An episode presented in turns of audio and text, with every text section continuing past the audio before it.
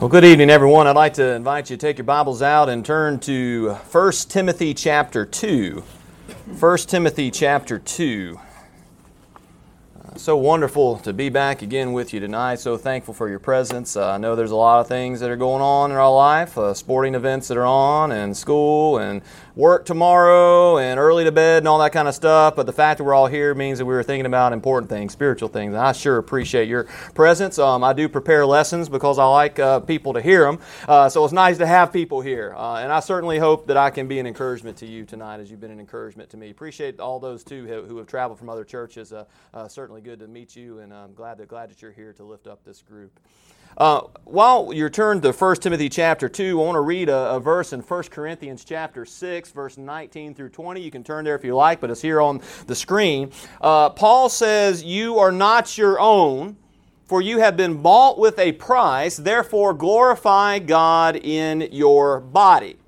Um, there are certain areas of morality that will challenge Christians more than others, depending on which generation and era and location that we happen to find ourselves living in. And this was certainly true for the Christians that were in the first century. Uh, the Apostle Paul, for example, uh, in his epistles, regularly addressed the false gospel that was being pushed by the Judaizing teachers of that era. So he talks about that a lot in his letters because that was something that was a hot topic for that time. Uh, the Apostle John John in his epistles uh, appeared to encourage Christians of that era to resist the errors of Gnosticism. Uh, even certain ideas pertaining to the resurrection needed to be corrected. Uh, unity seemed to be a prevailing issue in the first century as a result of the assimilation, assimilation between the Jews and Gentiles in local churches. Uh, but now, fast forward 2,000 years uh, and thousands of miles around the globe, uh, we likewise face challenges today that perhaps are different than in other eras that people have lived. Uh, over in Auburn, uh, where I live, uh, since it's a college community,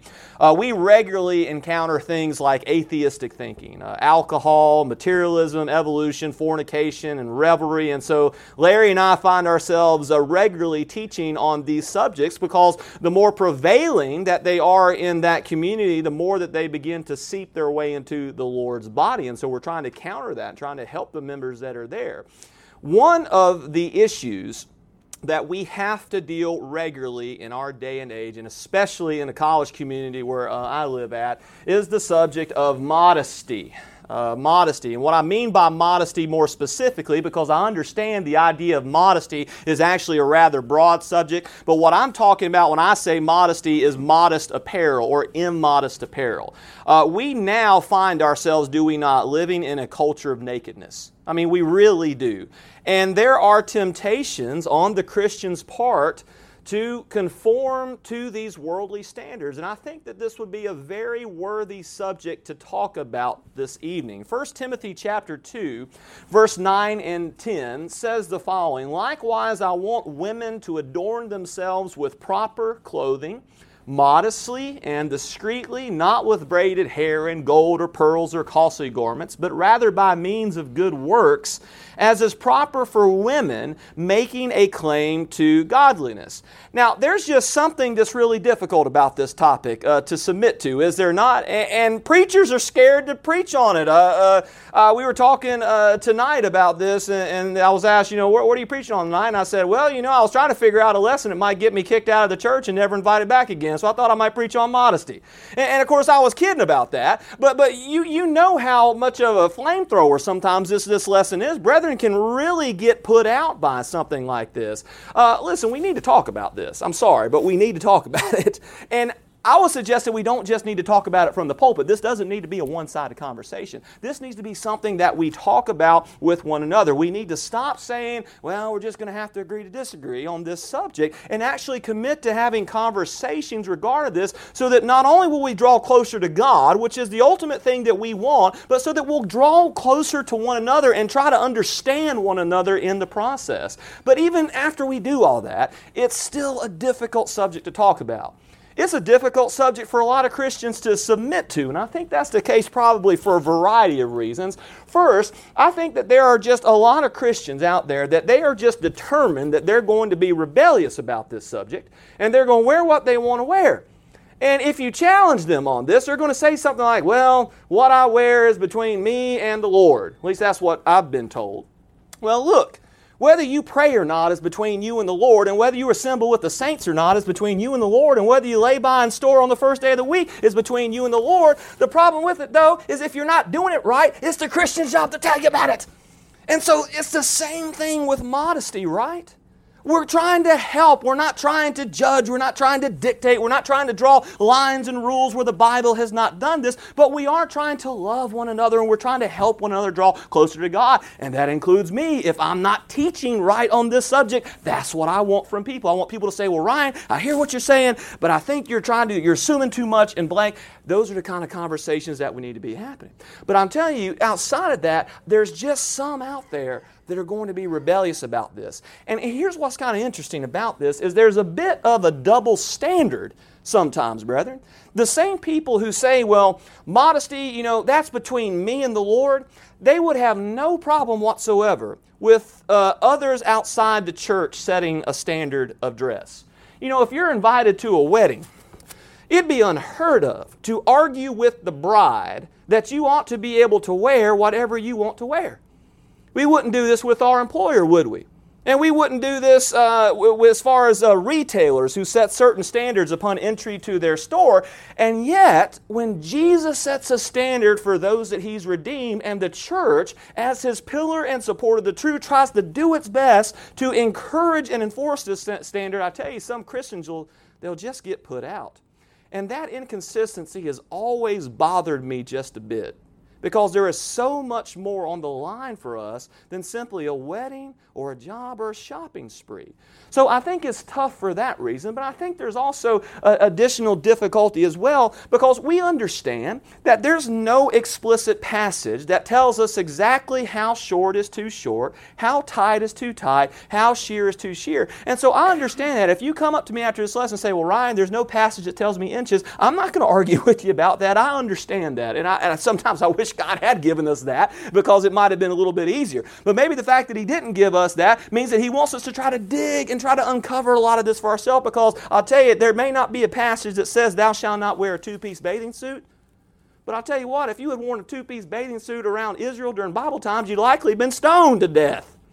I understand that specific inches and dimensions aren't specified in the Bible. I understand that. But I'll tell you what, the Bible does not deal with explicitly it does deal with in principle. And I do believe that there is enough evidence in Scripture by which we can glean insight on what is modest versus immodest apparel if we'll simply approach this subject with an honest determination to use some discernment and to try to rightly divide the word of truth so that we can exercise our senses. As Hebrews 5, verse 14 says, we can learn to discern between good and evil. Okay?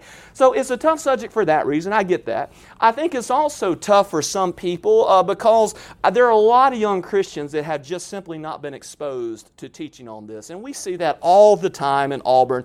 And if churches are not teaching on this subject, and if parents aren't instilling these virtues in their children, well, who else out there is left to teach our children? And we know the answer to that, right? It's, it's the world young people will simply be left to dress and look like the world, and they'll define modest clothing as whatever they happen to feel comfortable with wearing.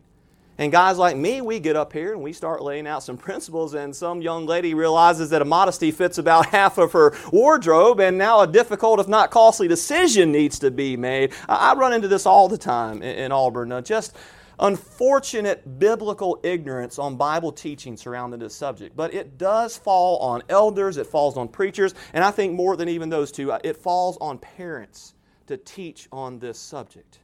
And another reason I think this is so difficult, and to me, I think this is probably one of the bigger ones, at least in what I kind of come across at sometimes, brethren. Um, there does seem to be a strong inclination as a result of the push made by the world for what's considered fashionable for a person to allow their adornment to drive their sense of self worth. Um, I read an article that estimated that women who are around the age of 25 now, that I mean they're 25 now, they're going to end up spending in their lifetime about $200,000 on clothing. That's a house, right? $300,000 on their makeup, that's a nice house. $55,000 on their hair. Why, why, why, do this, ladies? Well, so you look good, right? why do you want to look good? So others will think you look good. You know, so, so young ladies can attract a young man. You, you see how, how easy it is to allow what we wear and to get our self worth wrapped up into our adornment. And when those things are tied together, and someone like myself gets up and starts talking about what you shouldn't wear, and your mind starts jumping to certain items of clothing that you like to wear, but maybe you shouldn't be wearing, but you might be actually wearing, in fact, right now, and you realize you probably shouldn't be doing that, but you sure do like wearing it. It sure does make you feel good to wear it. You see why this teaching kind of stirs the pot a little bit? Uh, brethren, and, uh, and I want to say this to ladies in particular, I, I, do hope that when this lesson is done tonight, that you will come away from an understanding that not one sense of your self worth should be defined by what you wear. You want to find a guy who loves you unconditionally and simply for who you are? I've got good news for you. You already have. He died on the cross for you 2,000 years ago. And there alone should lie your sense of self worth and the one who bought you with a price, and he is asking you to glorify him in your body. See, when a woman, when she wants to be in a relationship with a guy, she's going to dress to impress, right? Well, 1 Timothy 2, again in verse 9 and 10, tells us how ladies can impress Jesus Christ. It says again, likewise, I want women to adorn themselves with proper clothing modestly and discreetly, not with braided hair and gold or pearls or costly garments, but rather by means of good works, as is proper for women making a claim to godliness. So, what I want to do tonight is, is I actually want to do an expository study on the main words that are used in this text. But before I do that, I want to make some general observations about the text. Um, first and foremost, I, I do think it is important to understand that Paul is specifically addressing women. Now, that's not misogynistic on my part to suggest because Paul does begin verse 9 with the phrase, likewise, I want women. Now, as I say that, of course, that does not exclude men from an obligation to be modest in their attire. Okay, that absolutely does not exclude them. But it does seem to indicate that the temptations associated with what we should and shouldn't be wearing tend to be more of a problem for women than it does for men. Men likewise have problems that are specific to their gender and their sex, do they not? And Jesus alludes to this in Matthew chapter 5 and verse 28. That doesn't mean that women don't struggle with lust. Uh, only that men as a gender struggle more. That's a biological fact. Jesus said, But I say to you that everyone who looks at a woman with lust for her has already committed adultery with her in his heart. Why does he unfairly target men and women? It's not because he doesn't understand that women don't struggle with this too, just males predominantly do. And I think that's the idea here in 1 Timothy chapter 2 is that women uh, struggle sometimes with, with, with modesty. So there's a propensity in man to be visually stimulated by the female figure, and Jesus' demands are for men to guard against the temptation to objectify women. A big part of what God is demanding in 1 Timothy 2, though, is that women not use clothing to accentuate certain parts of their body and therefore draw undue attention, whether it's knowingly or unknowingly, and exploit a very well known weakness in man. But see, then on the other end, God demands that men not objectify women but instead learn to love them for all the right reasons. And I do want to tell you, ladies, this if, if you're feeling uncomfortable and you're like, well, why is he picking on me tonight? I'm going to get the men tomorrow night. I promise you, okay? So just, just be patient with me. Tomorrow we're going to talk about men, okay? So I promise you, I'm not, I'm not being one sided here. But this is an issue that requires joint effort, does it not? I, I recognize that 100%. Uh, I don't want to unfairly target one gender over another, but I do want to be honest with what the text says. Likewise, I want women, watch yourself in this. Men, I want you to watch yourself with this. That's a biological fact. Part of our expressing love towards one another, brethren, as Christians, as those who have been redeemed by Christ, is learning to develop a sensitivity towards one another's weaknesses and determining not to be a stumbling block for one another. That's a biblical fact. Now, the overarching exhortation uh, of this, um, of this uh, uh, uh passage, 1 Timothy chapter 2 and verse 9, uh, is that clothing sends signals, okay? Uh, and that a woman should dress in such a way that proclaims that she is godly and not worldly. A worldly signal might involve dressing so lavishly that you become the envy and the scorn of others, uh, or it could be dressing so sensually to the point that when a man looks at you, his eyes are drawn to parts of your body that he shouldn't be. But the general exhortation that we see in 1 Timothy 2 is that's not who you are. So you dress in such a way that tells people exactly who you are and what you stand for. And ladies, your clothing does send signals. And whether you intend it to or not, someone is picking up on these signals and affected by it. There's actually a lady spoken about in Proverbs chapter 7 and in verse 10 that was sending signals with her clothing uh, because the text reads in Proverbs 7 and verse 10 that she was in the attire of a harlot. Now, that's not necessarily clothing that says, I am a harlot, but it is clothing that incites sexual interest. But then on the flip side, you've got a verse like Proverbs 31 and verse 25, uh, which every Christian woman should want to be like this woman, right? The Proverbs 31 woman. But she's clothed with strength and dignity. And I think the question that you have to ask yourself is which signal do I want to send with my attire? Do I want to send a signal of sexual availability or do I want to send men a signal of dignity and self respect? That's what's on the line here. And let's be honest, so much of the clothing put out these days is designed to incite sensuality and lust. And you know, Hollywood understands this, don't they? Um, I read a quote years ago. It was a, it was a juicy one. I'm not can't remember how I came across uh, it, but uh, the actress uh, Jennifer Love Hewitt, some of you might have heard this, said this um, about. Uh, I guess it was a question if somebody had asked her if she would ever appear, you know, nude in a, in a film or something like that. And, and notice what she said. She said nudity is not something that I feel particularly comfortable with. I also think that it's better not to show everything. I feel like imagination can do way more. Now, how does Hollywood get this? But sometimes Christians don't. How does Hollywood get that you can incite lust more by what you wear than not wearing a thing? Mary Quant, uh, she was the designer of the miniskirt. She came up with the miniskirt, the whole idea of it. And she said, upon designing it, many clothes are symbolic of those women who want to seduce a man. That's why she designed them. That was her purpose. And I got so many quotes like this from people of the world who understand that sexual signals can occur by the cer- certain clothes that you wear. But, ladies, Jesus Christ, the man that you are in a relationship with, he wants you to avoid that. To adorn yourself in a way that, that won't be a stumbling block or distraction to anyone, but will show who has redeemed you. And you become so lost in Christ and His cause that it's your good works that shine through and through, and nothing that you wear would ever allow anyone to question what and who you stand for.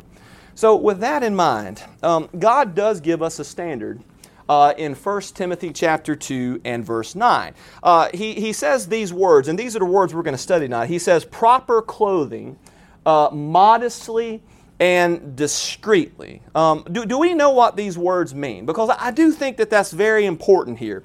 That if God is applying a standard, as it pertains to modest clothing, and we don't know what it is that he's actually saying here, how are we actually going to interpret these words if we don't know what they mean? Well, I think what generally happens when that's the case is inevitably we'll apply whatever meaning that we want, right? And what that means is that modesty then becomes what I make it. It's a standard completely subjective to my opinion, and therefore don't you bind your opinion on mine, is what sometimes people say. Well, let me ask this question. When we're trying to help someone understand a concept such as baptism, what is a, I mean, we have many, you know, t- uh, tools in the toolbox for dealing with baptism, right? But, but isn't one of the tools that sometimes we take out to help people with baptism is to go to the Greek word? Sometimes we'll go to the Greek word in baptism. We'll say, well, well look, baptism, that, that's just the Greek word baptismo. And if you look that up in a Greek dictionary, that, that means to immerse. We, we say that all the time, right? We do the same thing with the word church. You know, if you look up the word church in Webster's dictionary, the very first de- uh, definition it's going to say is that it's a building.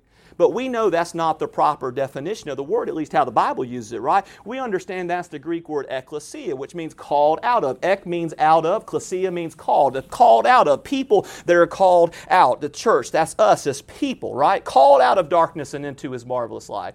Uh, we do the same thing with the word saint. We try to uh, correct our Catholic friends with that, uh, try to tell them that that word just means set apart, and that means all Christians. We do this similarly with the word disciple, which simply means a learner, and we make all kinds of applications of that. And all I'm suggesting is that we do these kinds of word studies all the time in the church because we're not interested in what people say these words mean. We want to know what they actually mean. So, that would mean that we need to do some the same thing to the proper clothing and modestly and discreetly, do we not?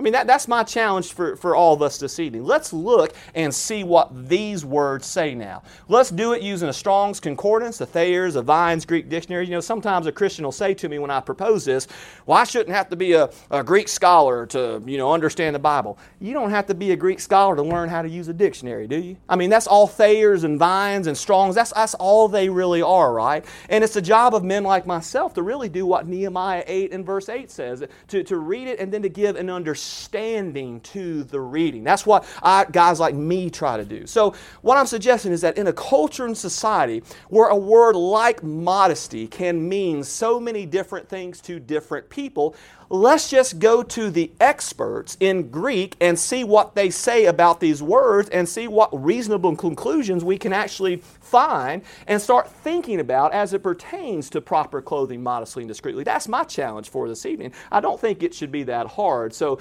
that's what we're going to do. We're going to look at four words make some application, and the lesson is going to be yours. Uh, let's first look at the word clothing, okay? Now, the word clothing that's how I have it in the New American Standard that I use. Uh, if you're using the English Standard, the King James, or the New King James Version, that word is going to be translated apparel. Now, Thayer's uh, says that this word means a lowering, a letting down, a garment let down.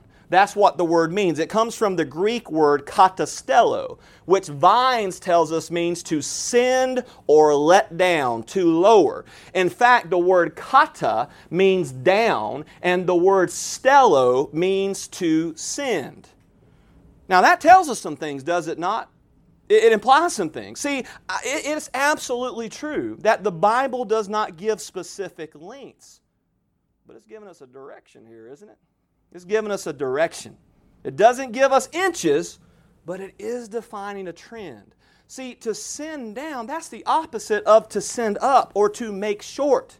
This is what the world wants us to do to reveal more of the thigh, more of the breast, to get more of the attention. The Holy Spirit, using this word, He's asking us to resist that urge. That word katastello, it actually, and, and this is especially true if you study it in its other context, it's actually encouraging restraint. It's encouraging a quieting of the impulses that might lead you to exposing areas of your body that Jesus wouldn't want you to expose. And I think that becomes uh, even more apparent when you see how the word is used in other texts. For example, in Acts chapter 19 and verse 35 and 36, when Demetrius is inciting the mob against Paul, and then there's this great commotion going on, uh, this word katastello is actually used twice in these two verses.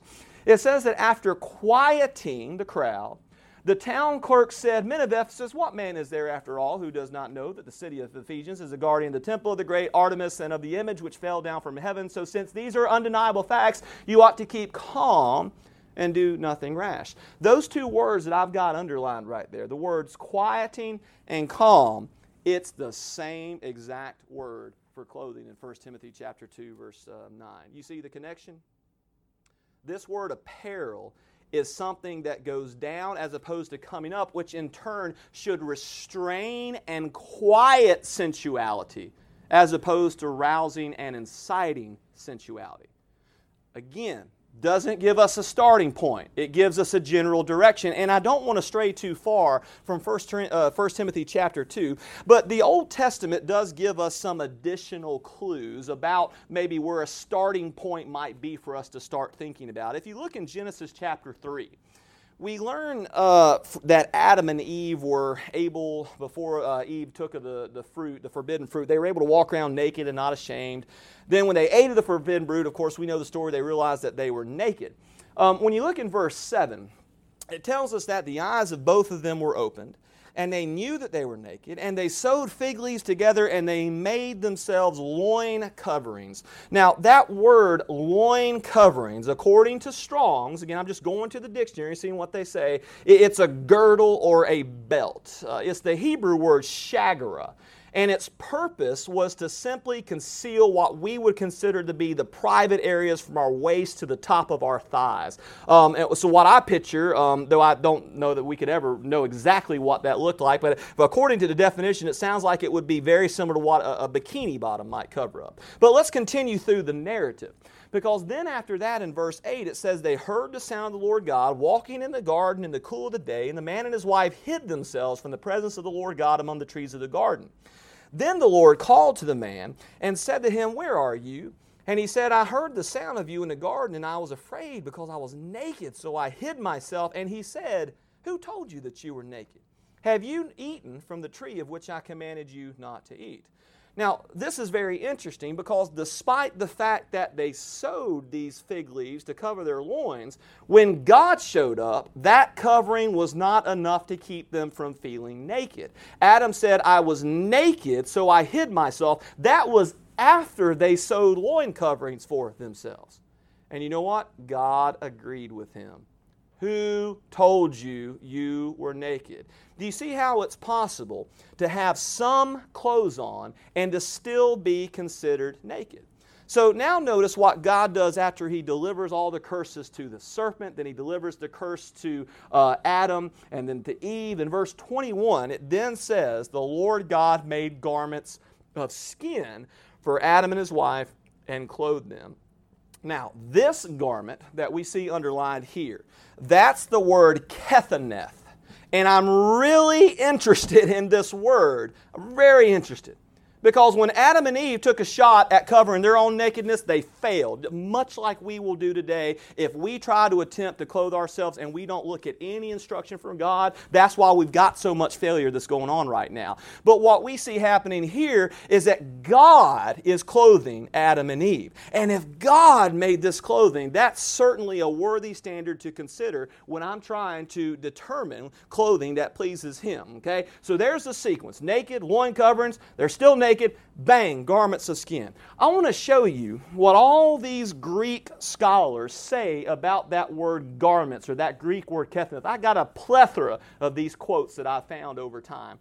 The International Standard Bible, this is talking about the same word, that word kethaneth. The International Standard Bible, and I'm going to abbreviate by just looking at the underlined ones. If you, if you want all these quotes to be able to look at them in their context, uh, my PowerPoint slides are available to you, but just for time's sake, I'm just going to read the main parts here. Uh, but the International Standard Bible Encyclopedia, when talking about this garment, says it reaches below the knees always, and uh, sometimes at the end he says on dress occasion it reached almost to the ground. The Revell Bible Dictionary says it fell to or below the knees. McClintock and Strong Bible Cyclopedia says it passes over the left shoulder and under the right arm, reaching from the loins to the knee. The HWF Gesenius, uh, Hebrew Chaldean lexicon to the Old Testament, says that covering down to the knees, rarely to the ankles. Wilson's Old Testament Word Study says to the knees, but seldom to the ankles. Handbook of Life and Bible Times by Thompson says usually, usually from shoulder to knee or ankle. The Bible Almanac, there it is. The Bible Almanac uh, says uh, from the waist to the knees. The UPCI book uh, said went down to the knees. The Encarta Dictionary said a knee length garment with sleeves. Whoops. A knee length garment with sleeves. Uh, the Jewish Encyclopedia, Hirsch and Levi, says lengthened to the knees, especially when used by women and sometimes to the ankles. And then Thompson's Hebrew Word History, third edition, said it was a garment that reaches the knee. All right, that's a lot, right? I mean, I'm no Greek scholar, brethren. I don't ever claim to be one. Uh, but these are people who have devoted their lives to learning the original language so that they can tell us in our language what was actually meant by these words. And all I'm suggesting by laying all these out is there is a lot of consistency in what they say, is there not? There's a lot of consistency. Brethren, the pattern that I believe that you see in Scripture is God wants us to keep the thighs covered. I think we see that same pattern in Isaiah 47, verses 2 and 3, and I think we see that pattern in Exodus chapter 28. We're going to talk about that verse here in just a moment as it pertains to priests. Uh, but while there may be a lot of debate over this, you know, where does the thigh begin? Where does it end? The direction, at the very least, needs to be down, to go down, not to come up and not to make shorter, if we're going to take the word for what it actually means, okay?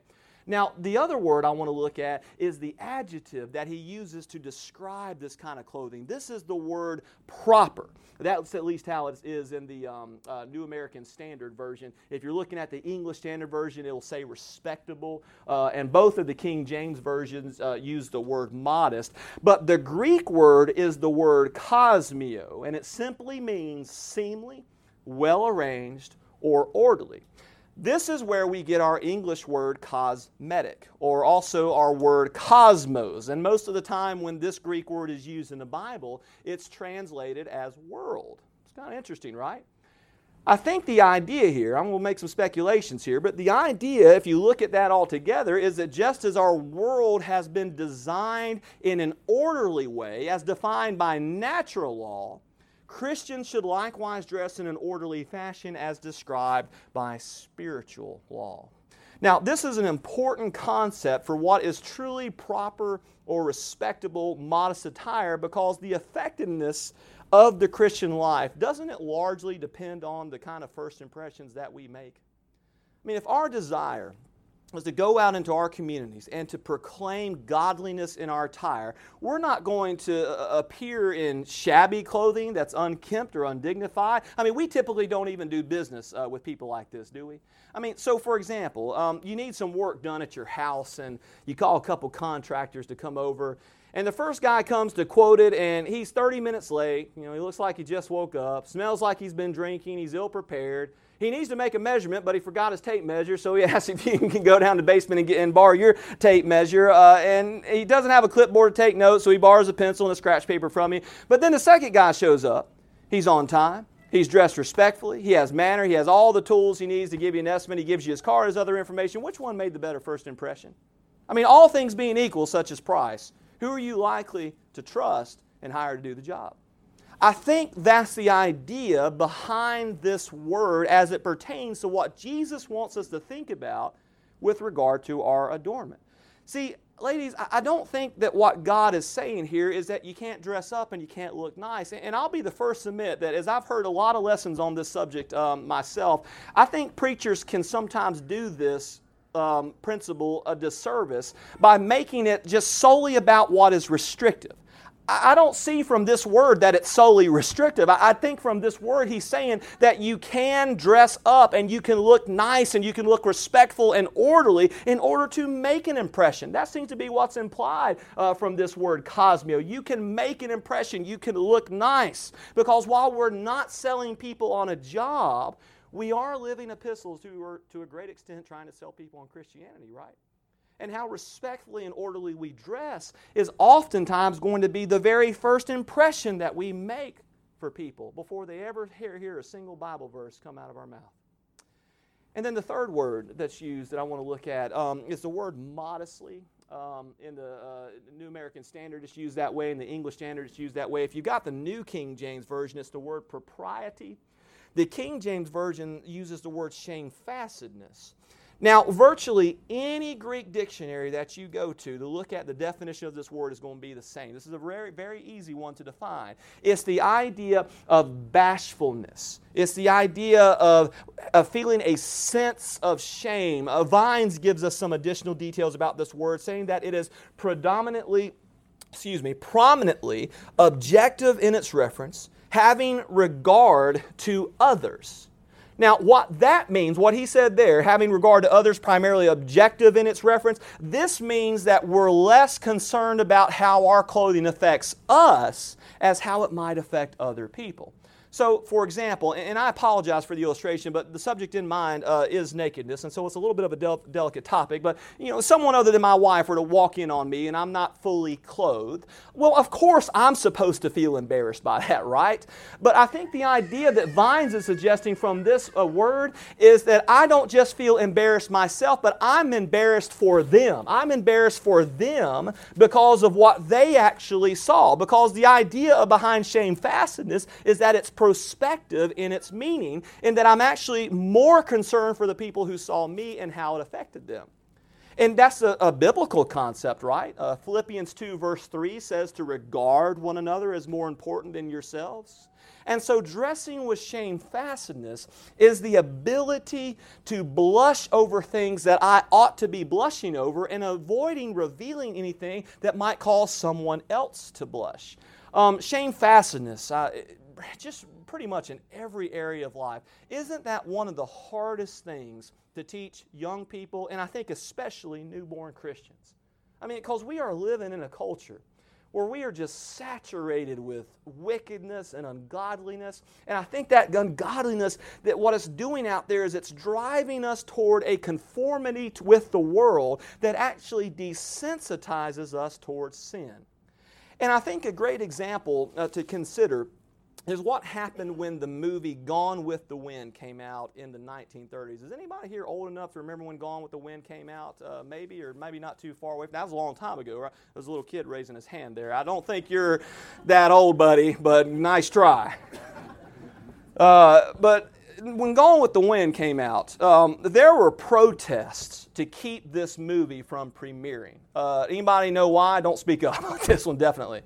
Uh, I think a lot of us know why because it was the first movie to have a cuss word in it. It was that phrase that Rhett Butler said at the end of a movie. Because that was an era of time when you didn't take a concept such as damnation and use that as a vain expletive word to undermine and profane its seriousness. Now, how do I know that not just you, but me too, you and me, how do I know that we have lost our sense of shame to a great degree concerning stuff like this? I can answer it with one simple question.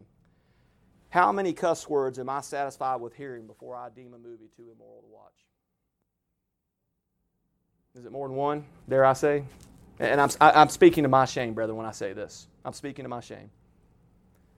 See, folks, being desensitized to sin, it's just not a problem with the world. Because it's a problem of the world and because we live in the world, doesn't it become our problem too in a lot of ways? It's a problem for us because we're living in the world to that, in a lot of, to a very large degree, we've lost our ability to blush regarding many things. The world has hindered our ability to be sensitized toward things that truly are shameful. What does shamefastness have to do with the subject of modesty? It's quite simple. You cannot approach this subject saying, It doesn't bother me to wear this. I can wear this and I won't blush, therefore I am modest. You cannot approach the subject that way. You cannot deem shamefastness that way because we are living in a world that is robbing us of our shamefastness daily. Uh, another quote that I, that I heard, I actually stole this one from Wes Brown years ago, but he, he, he uh, told me about this quote. But Sharon Stone, who's another uh, Hollywood actress, apparently she appeared fully nude in some movie many years ago, ago, and she declared in an interview that because she appeared nude in this movie, she felt like she could walk around Madison Square Garden fully nude in broad daylight and not feel ashamed in the least. And I'm thinking, not me. but she says she could. Why? Because she lost her sense of shame. That's what happened to those Jews in Jeremiah 6, verse 15, wasn't it? Were they ashamed because of the abominations they had done? They were not even ashamed at all. They did not even know how to blush. Did the fact that they didn't feel ashamed for their sins justify their sin? Of course not. Just like it didn't justify Sharon Stone that she lost her ability to blush. And what I'm suggesting, brethren, is that many of us have lost our sense of shame relative to the clothes we wear. I don't just mean in here, I'm just talking about just in general. But part of the Christian walk, as we see in Romans chapter 12 and verse 2, is learning the depths of God's Word to such a degree uh, that we regain a heartfelt understanding of these things which are truly shameful. In other words, though the world is trying to desensitize us, the aim of God's Word is to resensitize us to sin, is it not? That's what Romans 12 and verse 2 says. Don't be conformed to this world, but be transformed, there's a phrase, by the renewing of your mind, so that you may prove what the will of God is, that which is good and acceptable and perfect. Ephesians 4 verse 23 is very similar to that. It says, and that you be renewed in the spirit of your mind. In other words, following Christ, what that means is that we think differently. Not just for the sake of being different, but because God is different. And because his thoughts, his mind, his ways are different, and they're so much higher than our own, as Isaiah 55, verse 8 and 9 says. Adam and Eve tried to cover their nakedness, but it wasn't enough, and they needed God's help. And brethren, sometimes when it comes to modest and immodest apparel, sometimes we need help too. We need God's help, His wisdom, His instruction, instead of trying to figure out this issue of modesty on our own. And that is part of the ongoing sanctification process that's incumbent of the Christian life, that we're constantly learning to be sensitive towards those things that God is sensitive towards. Christians should be gravely concerned with whether or not they are promoting godliness in their attire or whether or not they are promoting shame. And then finally, the last word, and then the lesson will be yours. Um, it's the word, if you're using New American Standard, that's discreetly. Uh, if you're in the English Standard Version, it's the word self control. The King James Version says sobriety, and the New King James says moderation. I think this is the first of the four that has four different translations, and what I would consider uh, four of the better. Uh, Bible translation. Um, but if you look at the definition of this word um, in some of these uh, concordances and dictionaries, it simply means good judgment soundness of mind or with self-restraint and it's used again in 1 timothy chapter 2 and verse uh, 15 when the preservation of women is conditioned upon their faith love sanctity and self-restraint now uh, there's another verse that helps us understand this uh, a little bit more fully and it's in Acts chapter 26 and verse 25. Remember in Acts 26, uh, Paul's response to Felix when Felix told Paul, Hey, you're out of your mind with all this teaching. We remember that verse, right? Remember Paul's response in Acts 26 25? Paul said, I'm not out of my mind, most excellent Festus, but I utter words of sober truth. That word sober that I got underlined there, same word. Part of using good judgment in modesty, modest apparel, involves making sure that we're covered from all angles. That would mean whether we're standing, whether we're sitting, whether we're leaning, or whether we're bending. Uh, remember in Acts chapter 20 and verse uh, 26, and then we'll look at Exodus 28. I think I said Acts, I meant Exodus 20, 26. And then we'll look in Exodus 28, verse 42. God gives some instructions pertaining to the priests and their attire. He says first in Exodus 20, verse 26, that, that they're not to go up by steps to my altar so that your nakedness will not be exposed. But then he gives them a, a, way to prevent that in Exodus 28, verse 42, when he says, You shall make for them linen breeches to cover their bare flesh. They shall reach from the loins even to the thighs. Uh, now, that the, thighs that's being talked about there, some people say, Well, there you go, to the thighs, to the top of the thighs. No, that's inclusive. And I, and I could go further on that if we need to. But what he's talking about here in Exodus 28, verse 42, is actually an undergarment uh, the priests actually wore an outer garment uh, that actually went all the way down to the feet. But even with that outer garment, if you did not have these loin coverings that went down to the thighs, the idea is if you're walking up steps, even though you have that long garment on, if somebody's standing below you, they could still see you and your nakedness could still be exposed. That's the idea that's being presented here. And so I think when we're talking about self control, when we're talking about being discreet, ladies, part of the good judgment and sobriety that comes with your dress is recognizing that, that some angles are modest and some are not, right? I mean, we understand that. Some, your shirt may adequately cover parts of, of your body that they need to, but if you bend down or bend over, what will they do then? Your skirt may come past the knees when you're standing. What's it doing when you're sitting?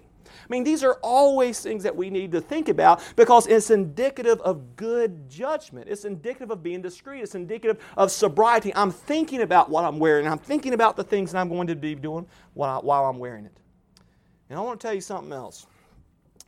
And this is becoming more common that, in my estimation, is not only not soundness of mind, but I'm just going to be blunt with you, brother. This, this is insanity to me, okay? Let me, let me tell you what's insanity to me. It, used to be that those who disagreed over this subject, and, they, they go to the beach and they're going to wear their fancy underwear anyway, and brethren wouldn't really know about it. That, that used to be how things used to be. And by the way, two piece bathing suits, like bikinis, skin tight one piece bathing suits that reveal the curvature of the female form that leaves little to the imagination, it's no different than underwear. It's fancy underwear. But some would never prance around town wearing underwear, have convinced themselves that if you go to a place where there's water and everybody else is doing it, that God no longer cares about modesty. I, just, I don't understand that logic. That's not sober thinking. That's being drunk on conformity. But here's what's happening today that I really do think borders on insanity. What happens on the beach is not staying on the beach anymore, is it? Where's it coming to? It's coming to social media, right? Adam and Eve hid their loin coverings in their loin coverings.